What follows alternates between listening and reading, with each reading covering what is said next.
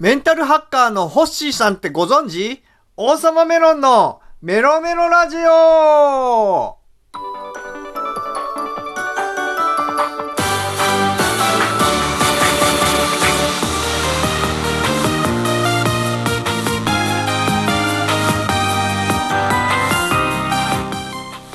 皆さんよろしくメロメロ、王様メロンです。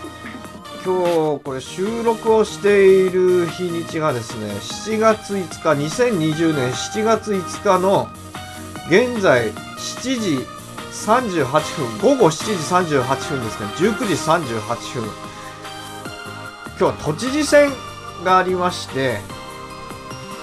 多分ですねこの収録を終えて概要欄を書いてアップした頃にはおそらくですけどはちじ開票と言ってるんで、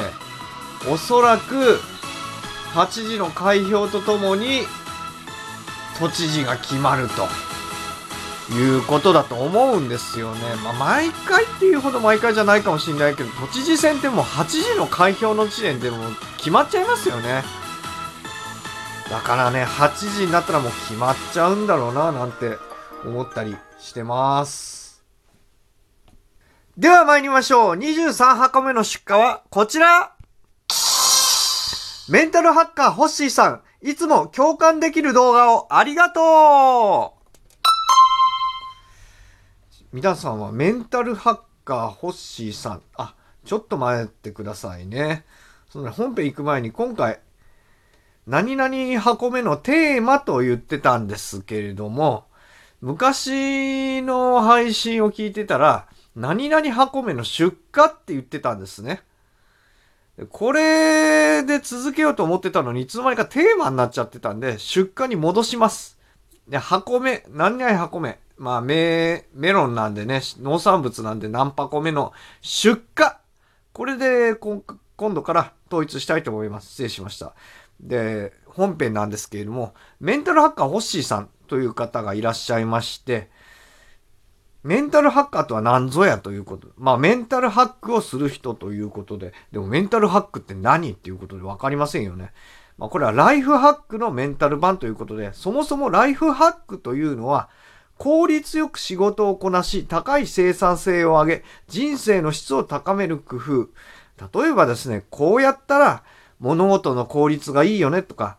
紙じゃなくてエクセルに書いてみようねとか、そういうことでまあ質を高めていくと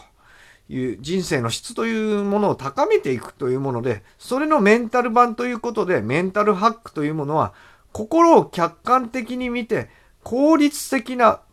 無理のない生き方を模索し、人生の質を高める工夫ということらしいんですね。で、ホッシーさん自体がメンタルハックという言葉を見つけて、自分でまあ、あのー、そういうメンタルハッカーというのを名乗ろう。自分もそういうことになろうとしたんですね。で、そもそもホッシーさんは、うつ病を経験してまして、で、克服をしたということなんです。今も若干お薬は飲んでるんですけど、うつ病を克服したという方でございまして、まあ、ちなみにメンタルハックという言葉はメンタリスト ダイゴ さんも使ってるそうなんですけれども、メンタリスト ダイゴ さんより早く使ってるよということを主張されておりました。で、まあご自身もうつを克服したと。で、それに関してうメンタルにいいことを伝える動画をアップ日々アップしてるんですね。で、それは YouTube でアップしてるんですけど、現在チャンネル登録者数がさんまんきゅうせんにひゃくにん。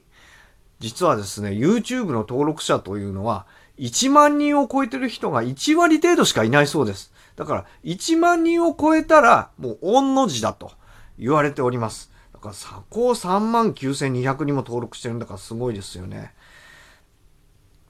で、最近印象に残った動画は、完璧主義者は実は危険だということ。それと、無理して仕事を続けてうつ病になっちゃったという動画なんですね。で、完璧主義の方から説明すると、まあメリットとデメリットを伝えてるんですが、メリットはいっこしかないと。それは良い仕事を生み出すと。まあこれもメリットではあるけれども、そんなでもないよこれはって言ってでして、デメリットの方が大きいと。みっつありまして、デメリットいちは自己肯定感がなくなってしまうと。成功してるのに自分なんてまだまだっていうことで自己肯定感が下がる。そしていつも落ち込んでいると。日々望むところは先にあって、なんかもうもっと先に目標があるのにまだかよということで落ち込んでしまうと。で、視野が狭くなる。最後、視野が狭くなると。いやいや、ああ、いやいやじゃない。ごめんなさい。あ、私よりすごい人はいるということで、もう本当にどんどんどんどん視野が狭くなっていると。まあ、視野ってまあ 目, 目に見える視野よりもなんかもう考え事の視野ですよね。うーん、わかるなと思う、こういうの。うーん、完璧主義なんですよ、僕も。統合失調症ゆえね。うーん、完璧主義。でもまあいいとこもあるんですけどね、こう、ここまで根詰めてやろうみたいなことができるからさ、でも、そればっかり考えて行動が出ないっていうこともあるから、それは気をつけた方がいいなと思う。で、もう一つの動画。無理して仕事を続けたら、うつ病になってしまったというんですけども、これは説明が非常に長くなってしまうし、あと本当にこれは動画を見てほしい。あのー、概要欄、説明欄的なところに僕のラジオを、ラジオトークの説明欄みたいな概要欄みたいなところに ユーアールエル 貼っておきます。あのチャンネルのね、チャンネルから、そのチャンネルから入ってください。ちょうど今日のアップされてる段階で上からいつつめかむっつめぐらいにあると思います。はい。あ、上からいつつめかむっつめ。動画っていうところをクリック、もしくはタップしていただいて、いつつめから、上からいつつめからむっつめぐらいにあると思うんで、これは見てください。で、この動画は、まあ、メンタルにいいことをうつ病を経験した人からお伝えしてるっていうことなんですけれども、まあ大半見てる人がうつ病の方、精神疾患を持ってる方らしいんですが、これはね、あのいろんな人に見てほしいなと僕は思うんですよ。もう健常者であれ、障害者であれ、本当いろんな人に見てほしい。今何かでうまくいってないとか、仕事でつまずいてしまったとか、どんどんそういう人が見てほしいなと思います。で、本当に癒されますから、そういうのはね。ほんとそうですよ。声もね、とても落ち着いてて、聞きやすくて、いや、なんかこういう声持ってたらいいなと思っちゃうぐらいなんですよね。で、ホッシーさんはメンタルハック事業の経営者でもあります。だから動画を撮ることとか、メンタルにいいことを伝えるための会社を起こして経営をされていると。今、どんどんいろんなプロジェクトを進めていて、なんか会社を動かしてるらしいんですけれども、個人的にはね、あのー、本当に、なんだろう、メディアに出てほしいと思うんですよね、ホッシーさん。メディアに出て、メンタルにいいことを伝えてほしい。いや、もう病んでるもんね、世の中中がね。うん、これは伝えてほしいなと思います。で、せっかくホッシーさんの話をしてるんで、これ後でちょっとホッシーさんにこの僕のラジオトークを、まああの、言って悪いことがありませんでしたかという確認も取るためにですね、ちょっとダイレクトメッセージかなんかで伝えようかなと思います。ということで、いかがでしたか？